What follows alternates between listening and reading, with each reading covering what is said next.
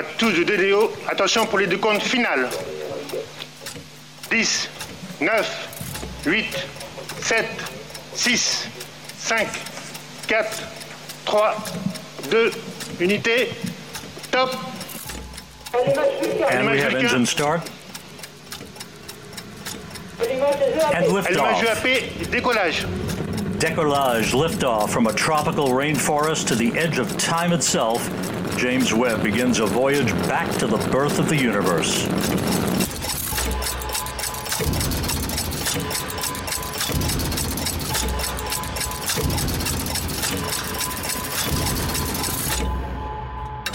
صدایی که شنیدید اعلام خبر پرتاب موفقیت‌آمیز مأموریت جیمز وب بود. روز شنبه چهارم دی هزار و چهارصد این تلسکوپ فضایی آینده نگرانه که سالهای طولانی ما منتظر ساختش بودیم و ستاره شناسان بی‌تاب پرتابش بودن، مسیر خودش رو به سوی مقصد نهاییش بر فراز موشک آریان، یکی از قوی‌ترین پرتابگرهایی که ما در حال حاضر در اختیار داریم، و از پایگاه گویان فرانسه آغاز کرد. سلام و به چیستا خوش اومدید. من پوریا ناظمی میزبان شما در این پادکست از مجموعه پادکست‌های رادیو فردا هستم که به موضوع علم، فناوری و آینده نگری میپردازه. و چه چیزی در سالهای اخیر بیش از تلسکوپ فضایی جیمز وب تونسته این سه موضوع رو در کنار هم قرار بده و به نقطه تلاقی این سه موضوع بدل بشه؟ امروز به بهانه انتشار مجموعه‌ای از تصاویر خیره کننده جیمز وب از کهکشان‌های مارپیچی درباره این مأموریت صحبت می‌کنیم و اینکه چرا چنین تصاویری برای ما اهمیت داره و از اون مهمتر چرا باید در واقع جیمز وب رو جدی بگیریم. و وقتی که میگیم یکی از مهمترین رویدادهای علمی و فناوری دوران ما هستش، آیا داریم اغراق میکنیم یا واقعیت داره؟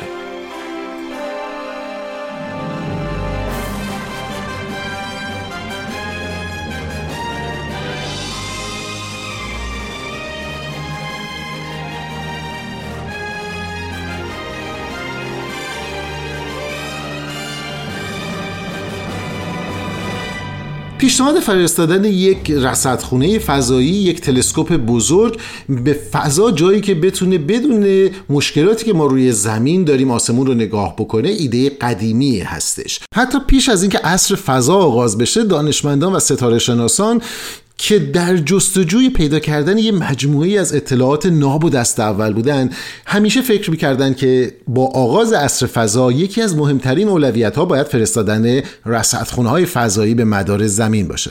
اما چرا ستاره شناسا اینقدر مشتاق در واقع فرستادن رصدخانه‌های خودشون به فراسوی جو زمین هستن؟ مگه روی زمین نمیتونیم بسازیم؟ مگه تا الان انبوهی رصدخانه بزرگ با در واقع قطر آینه عظیم هشت متری و ده متری نساختیم؟ داستان برمیگرده به اینکه زمانی که ما روی زمین هستیم، یک لایه غلیظ جو حیات ما رو روی زمین ممکن میکنه. بدون این جو ما نمیتونستیم وجود داشته باشیم. این جو فقط این نیستش که اکسیژن مورد نیاز ما رو فراهم بکنه یا اون فشار اتمسفری مورد نیاز برای زندگی ما رو فراهم بکنه. کار مهمتری که انجام میده این هستش که مثل یک سپر محافظ، بخشی از تابش‌های کیهانی، بخشی از اون امواجی که از فراسوی جو زمین به سمت ما میان، از جاهای مختلف، از خورشید بگیرید تا اعماق فضا، اینها رو در واقع مانع میشه و فیلتر میکنه. اگر اینها فیلتر نمیشدن، زندگی ما هم نمیتونست روی زمین شکل بگیره. شما احتمالاً تو داستانها شنیدید و توی خبرها یادتون هست زمانی که بخشی از یکی از لایه‌های محافظ زمین در جو، لایه اوزون، دچار مشکل شده بود و چه مقدار زیادی در واقع بلافاصله میزان برخی از بیماری‌ها از جمله سرطان پوست در نواحی که بیشتر تحت تاثیر بودن افزایش پیدا کرد. این جو زیبا، این جو حیات بخش، اما در حین مسدود کردن ورود امواج مضر برای ما، بخش بزرگی از طیف الکترومغناطیس رو هم سانسور می‌کنه. اون چیزی که ما در جهان اطرافمون میبینیم به عنوان نور مرئی، حتما میدونید که یک بخش فوق‌العاده فوق‌العاده کوچیکتر از یک بازه فوق‌العاده بزرگ هستش، چیزی که ما همش رو به عنوان طیف الکترومغناطیس مینامیم. طیف الکترومغناطیسی که از طول موج‌های فوق‌العاده کوچیک تا طول موج‌های چندین متری در واقع گسترش پیدا میکنه و چشم ما به گونه‌ای تکامل پیدا کرده که بخش فوق‌العاده کوچیکی از اون رو در قالب نور مرئی میتونه ببینه. اما فراتر از بازه تفکیک و بینایی چشم ما، آن چیزی که در نور مرئی میتونیم ببینیم، جهان در طول موجهای دیگه کماکان دیدنی هستش و کماکان تابش‌های مختلفی داره و در بخش‌های مختلف میتونیم با ابزارهای مختلف البته اون رو ببینیم. همین الان که دارین این پادکست رو گوش میکنین، یه ذره به دو محیط دوروبر خودتون توجه بکنید.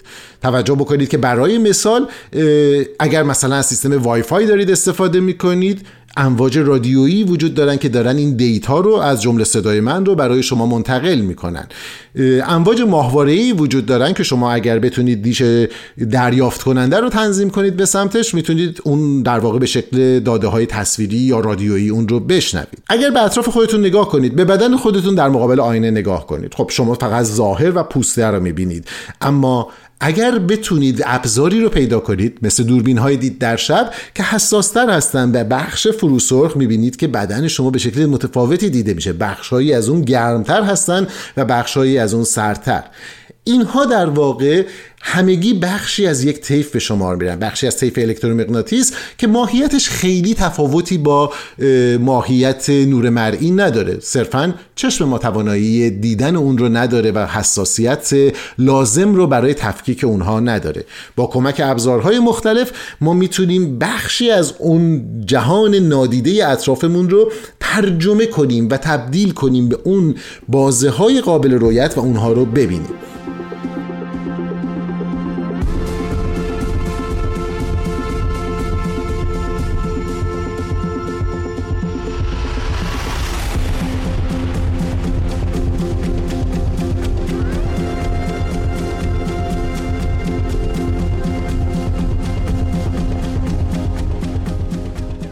جو زمین اما فقط کاری که انجام میده و یه ذره رو اعصاب ستاره‌شناسا میره این نیستش که جلوی ورود برخی از این امواج رو میگیره و برخی از اونها رو در واقع مانع رسیدنشون به سطح زمین میشه. ویژگی دیگه‌ش اینه که دوچار اختلال هست جو زمین. یعنی چی دوچار اختلاله؟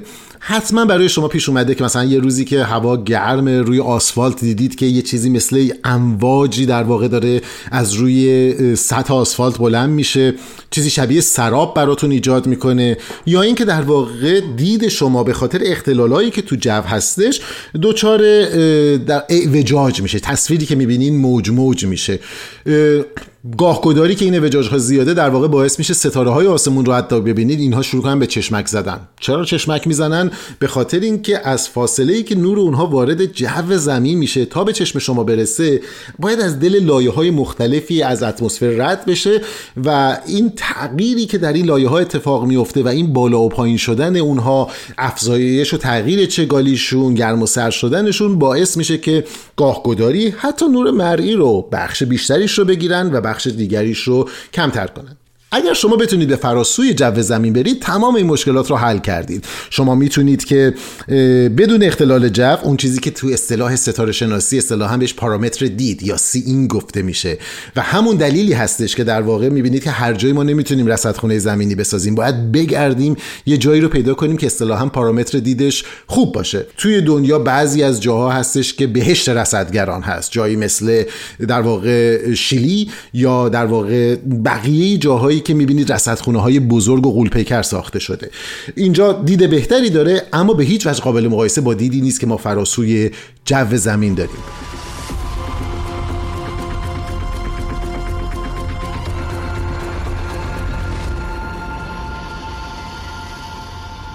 با شروع عصر فضا ما شروع کردیم به ساختن تلسکوپ‌های فضایی، فرستادنشون به مدار، معروف‌ترینشون و در واقع شاید افسانه‌ای‌ترینشون تلسکوپ فضایی هابل. اما هابل علاوه بر اینکه قطر آینه کوچیکی داره به نسبت، توی پرانتز همینجا بگم که چرا اینقدر من توی این داستان به قطر آینه تاکید میکنم. شما اگر تلسکوپ بخواید داشته باشید و به آسمون نگاه کنید، شاید فکر کنید که باید تلسکوپی بگیرید که بزرگنمایی زیادی داشته باشه، مثلا چه میدونم یک ستاره یا سیاره رو صد برابر بزرگ کنه. واقعیتش راستش اینه که اون چیزی که در تلسکوپ مهمه بزرگنمایی نیستش، بلکه توانایی جمع‌آوری نور هستش. حالا تو طیف مرئی که ما با تلسکوپ‌های عادی کار می‌کنیم، منظورمون اینه که مثلا قطر آینه‌مون بزرگتر بشه که بتونه بیشتر نور رو جذب کنه. هر چقدر این توان بالاتر بره، کیفیت تصویر شما بهتر میشه و شما میتونید با انتخاب اصطلاحاً عدسی‌های چشمی مناسب‌تر بزرگنمایی بیشتری یا تفکیک بیشتری رو داشته باشید. تلسکوپ فضایی هابل با وجودی که قطر آینه نسبتاً کوچیکی داره، اما چون بیرون جو زمین قرار گرفته بود، موفق شده بود که دید ما رو نسبت به کیهان عوض بکنه. البته تلسکوپ هابل در فاصله نزدیک به زمین قرار داره، چیزی حدود پانصد کیلومتری، بنابراین آنچنان از ما دور نیست و به تبع اون تحت تاثیر برخی از تابش‌های زمین هست، تابش‌های خورشید هست و بقیه. از حدود سال هزار و نهصد و نود و پنج میلادی محققان دنبال این بودن که بتونن نسل بعدی تلسکوپ‌های فضایی رو طراحی بکنن. ایده این بودش که یک تلسکوپ با قطر آینه فوق‌العاده بزرگتر حدود شش متر رو ما بتونیم به جایی فوق‌العاده دوردست‌تر از زمین بفرستیم. کجا؟ بهترین مقصد برای این طراحی نقطه‌ای هست که در نجوم و در اصطلاحاً مکانیک مداری بهش میگن نقطه لاگرانژی شماره دو زمین خورشید. یعنی چی لاگرانژی شماره دو زمین خورشید؟ به خاطر تأثیرات گرانشی که خورشید و زمین رو هم دارن، چهار تا نقطه در اطراف مدار زمین به دور خورشید وجود داره که اگر شما یه چیزی رو اونجا بذارین، به خاطر اینکه برآیند نیروهای گرانشی وارد شده به اون به نوعی به پایداری میرسن، به تعادل میرسن، اینا سر جای خودشون باقی میمونن. شما ماهوارهایی که بعضا بعضی شبا تو آسمون میبینید رو در نظر بگیرید، اینا دارن با یه سرعتی دور زمین میچرخن. حالا اگر شما بتونید مثلا برید سراغ نقطه لاگرانژی شماره دو زمین خورشید که یه جایی خیلی در دوردستا پشت ماه قرار داره، اون موقع موقعیت خورشید، زمین و اون جسم شما همیشه تا زمانی که تا نقطه وجود داره ثابت باقی میمونه. چرا یه همچین نقطه‌ای برای جیمز وب و طرحش خوب بود؟ به خاطر اینکه با قرار گرفتن در اون نقطه، زمین مثل یک حائلی عمل میکنه که بخشی از تشعشعات خورشیدی و حرارت خورشید بهش نرسه.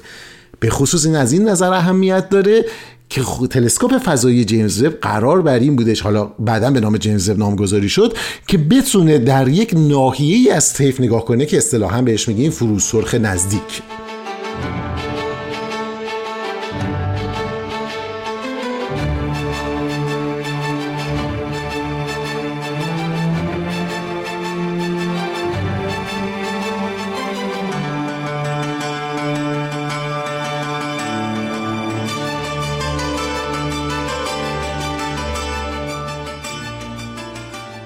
بیش از ربع قرن بعد از هر مطرح شدن ایده و بعد از در واقع هزینه کردن بیش از ده میلیارد دلار، سرانجام روز پرتاب فرا رسید. طراحی تلسکوپ جیمز وب خودش یک داستان مفصل مهندسی، یکی از شگفتی‌های بزرگ. ما نمیتونستیم یه آینه شش متری رو به فضا بفرستیم، برای همین با استفاده از اصولی که شما باهاش آشنا هستین، اصول اوریگامی که در واقع همون کاغذهای معروف هست، همون چیزی که در واقع ما کاغذ رو به روش‌های مختلف تا می‌کنیم که زمانی که در واقع به طور درستی تا بشه شکل مختلفی رو بتونه ایجاد بکنه. آینه رو از مجموعه‌ای از آینه‌های کوچکتر شش ضلعی درست کردن، اینها روی هم تا می‌شدن و از اون مهمتر یک لایه فوق‌العاده فوق‌العاده نازک به عنوان نوعی سپر حرارتی در پشت آینه طراحی شد که این هم جمع می‌شدش و ما این ابزار رو به سوی نقطه لاگرانژی شماره دو زمین اعزام کردیم. حالا قبل از اینکه ادامه بدیم، فقط برای اینکه این تو ذهنتون باشه و یه مقیاسی داشته باشین، بیاین یه بار دیگه اون نقطه لاگرانژی شماره دو و مقصد نهایی رو ببینین.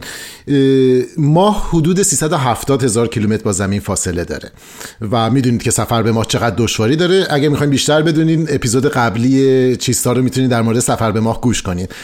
اما نقطه لاگرانژی شماره دو که مقصد جیمز وب بود، چیزی حدود یک میلیون و پانصد هزار کیلومتر از زمین فاصله داره، بیش از سه برابر دورتر از فاصله‌ای که ماه از زمین هستش و در اون دوردست‌ها شما وقتی که سفینه‌ای رو میفرستید، هیچ امکانی ندارید که اگر مثل تلسکوپ فضایی هابل دچار مشکلی شدش یا خطایی پیدا کرد، فضانورد بفرستید که اون رو تعمیر کنن. شما یک شانس و تنها یک شانس دارید و یک چنین سیستم پیچیده‌ای رو باید چنان طراحی بکنید که بتونه بره اونجا و بدون اینکه هیچ مشکلی کارش رو انجام بده.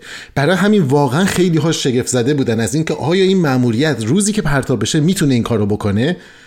بعد از پرتاب بیست و یک تیر هزار و چهارصد و یک بود که سرانجام جیمز وب به مقصد خودش رسیده بود و عملیات علمی خودش رو آغاز کرد. از نخستین زمانی که داده‌هاش به زمین رسید نفس راحتی رو همه ستاره شناسان کشیدن و آنچنان به شوق اومدن که از این مأموریت و از این ابزار به عنوان یکی از مهمترین ابزارهای تاریخ بشر نام بردن. ابزاری که دید ما رو نسبت به کیهان دگرگون میکنه. اونها قلوف نمیکردن. این اتفاق کمتر در طول تاریخ پیش میاد که یک ابزار به معنای واقعی کلمه دید ما نسبت به عالم رو تغییر بده و جیمز وب تا الان چنین کرده. همونطور که در تصاویری که از کهکشان‌های مارپیچی میبینید که چند روز گذشته منتشر شد و میتونید در بخش توضیحات بیشتر چیستا اون رو ببینید، به طور بدیهی این تغییر رو ایجاد کرده.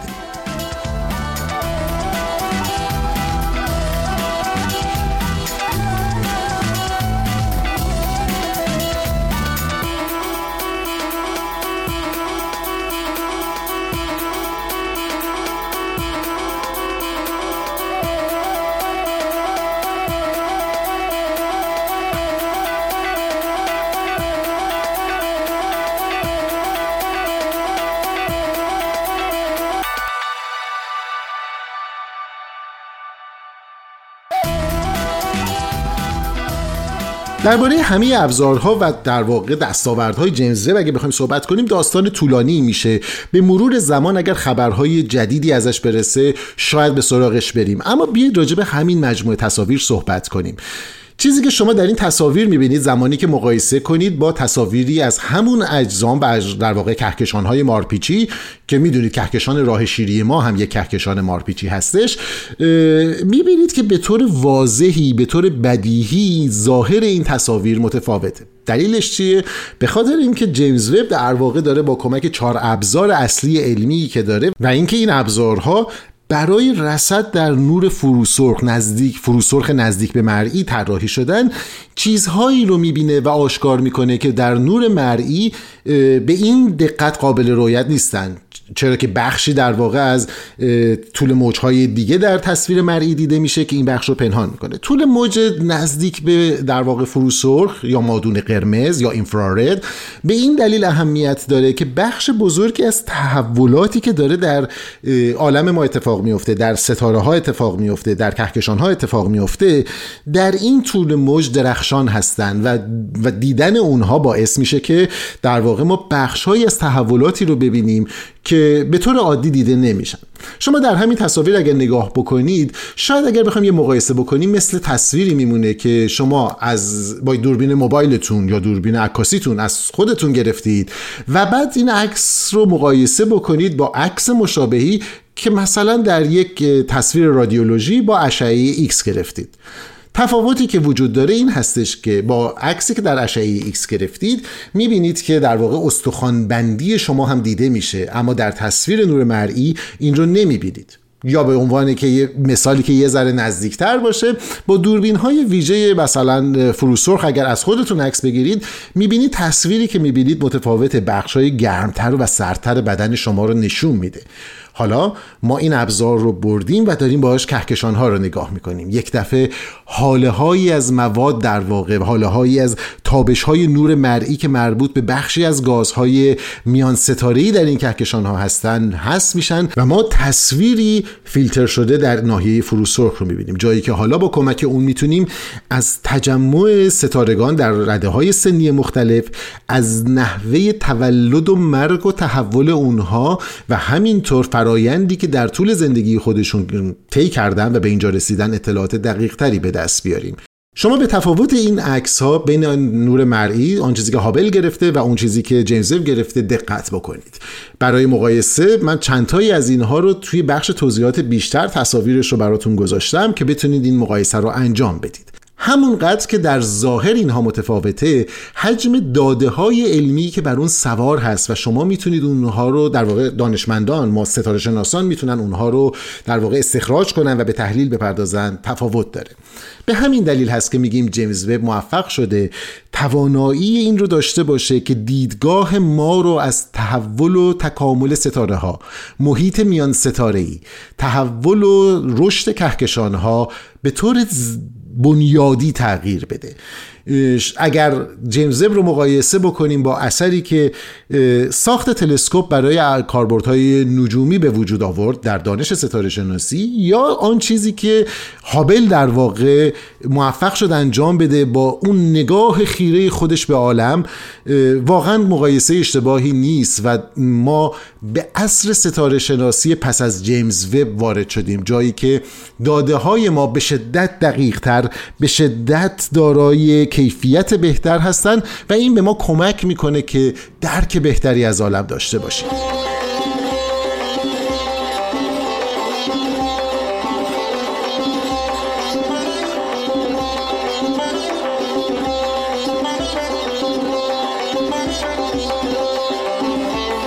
اما این پایان راه نیستش. ما گام‌های دیگری رو برای درک عالم با کمک ابزارهای رصدی در پیش رو داریم. کاروانی از رصدخانه‌های فضایی مختلف در طول موج‌های مختلف در حال آماده شدن برای سفر به مدار زمین یا مدارهای دورتر هستند و البته یک رویای دوردست‌تر هم وجود داره. با آغاز برنامه بازگشت انسان به ما، از الان ستاره شناسان در پی این هستند که طرح ساخت یک رصدخانه فوق‌العاده بزرگ رو در نیمه دوردست ماه در واقع پی بگیرن، جایی که بدون نگرانی از امکان تعمیر یا امکان محدودیت‌هایی که به هر حال یک مأموریت فضایی داره، بتونن یک رصدخانه بزرگ یا چندین رصدخانه بزرگ در طول موج‌های مختلف بسازن، جایی که از اثرات تابش‌های رادیویی، تابش‌های فوروز سرخ و امثال هم از زمین در امان هستش و در عین حال میشه اون رو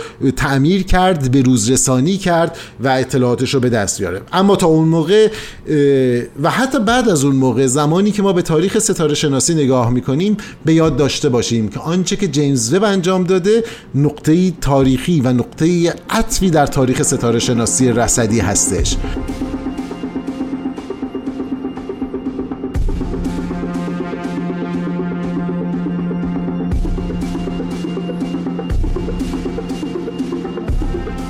چیزی که میخوام بگم رو شاید به نظرتون احساساتی بیاد یا به نظرتون بیاد که چون خیلی من ستاره شناسی رو دوست دارم این حرف رو میزنم، اما به معنای واقعی کلمه ما انسان‌های خوششانسی هستیم که در عصری زندگی می‌کنیم که شاهد بروز چنین تحولاتی در درک خودمون از عالم هستیم، فراتر از آنچه که در زندگی روزمره و دورورمون و آنچه که در دنیای اطرافمون پیش میاد و گاهگداری که نه اکثر اوقات اعصاب ما رو خورد میکنه و ناامیدمون میکنه نسبت به رفتار انسان روی سیاره زمین. دیدن چنین پیشرفت‌هایی میتونه نقطه مقابل و تعادلی باشه و ما رو امیدوار بکنه به خردمندی انسان.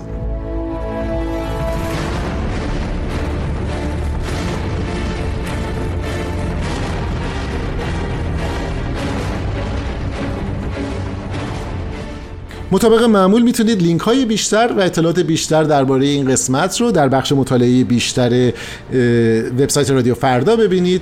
اگر چیستا رو دوست دارید و مطالب اون رو مفید میدونید، باعث افتخار خواهد بود که اون رو به دوستانتون توصیه کنید. با ما در تماس باشید.